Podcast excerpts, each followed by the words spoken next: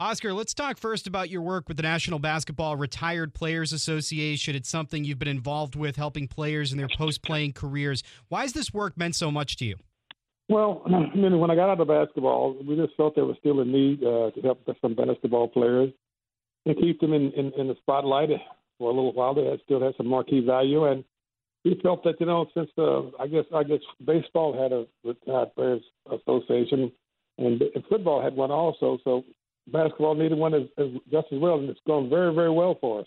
Well, over the next three nights, the NBA is going to be unveiling members of the 75th anniversary team. You're a member of the 35th and 50th anniversary teams. Who, in your mind, is the best player we've seen in the last 25 years, and why? Oh gosh, there's so many of them. It's unbelievable. There are several basketball players.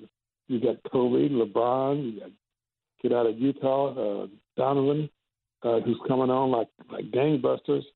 Uh, you have uh, uh, a kid down at Washington, Beal, and then of course you got the triple double uh, king now, uh, Westbrook.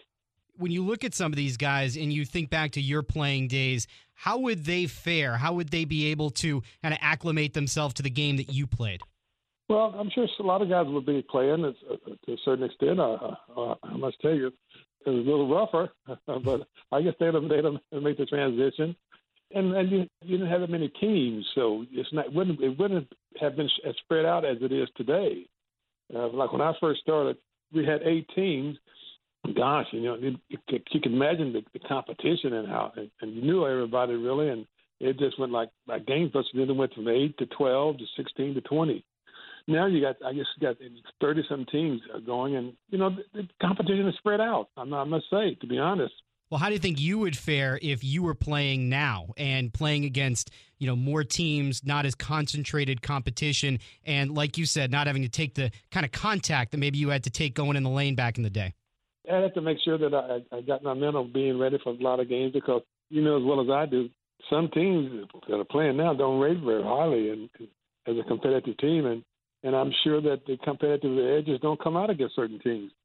But to here again, uh, uh, you, you got you got a, an offensive um, front to, to adhere to. Uh, you got to get certain ball players in the game, and, and that's that's where I come in. You know, you get you know what they're trying to do to to you, and you try to you try to offset that. Talking with Basketball Hall of Famer Oscar Robertson. It's the 75th season of the NBA. You were chosen as one of the ambassadors for this 75th season. What does that distinction mean to you? I know it means a lot. I, I, it's, it's a very good uh, good position. I, I'm happy for it. It's a, uh, to be an ambassador for basketball. I must tell you, I've been an ambassador for basketball for such a long, long, long time. I mean, look look at what the players are doing today and the owners as far as making money. I know at the particular time it, it may not have been have been, been liked by some of the owners and maybe some of the players too. But look at what has come out of it. It's been phenomenal. Was opening night different for you? What, what was it like for you getting ready to start a new season?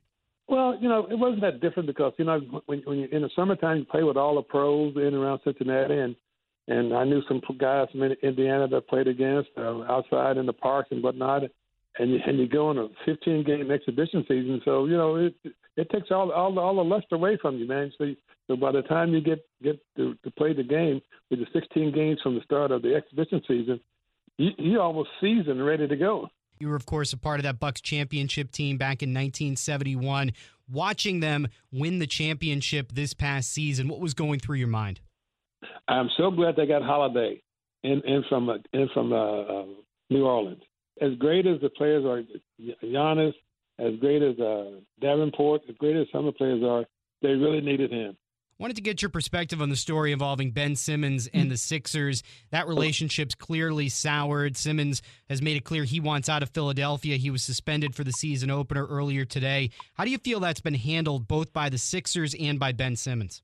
It's been handled so far pretty good because not a lot has gotten out about what had happened. But here again, I mean, uh, Ben Simmons has to realize that, that uh, he's a good player, but, but, but he, he's not the top guy on, on the team, and and he he has some flaws in his in his in his game, and and you know I don't know who's who's talking to him about how great he is, but he's better go listen to some other people. I mean here and, and here again, it's just to say you uh Embiid, and you talk about uh, you feel you're so great and you get hurt. Same thing, you out and you're out the game. Then what happens? Someone else has got to come in and play.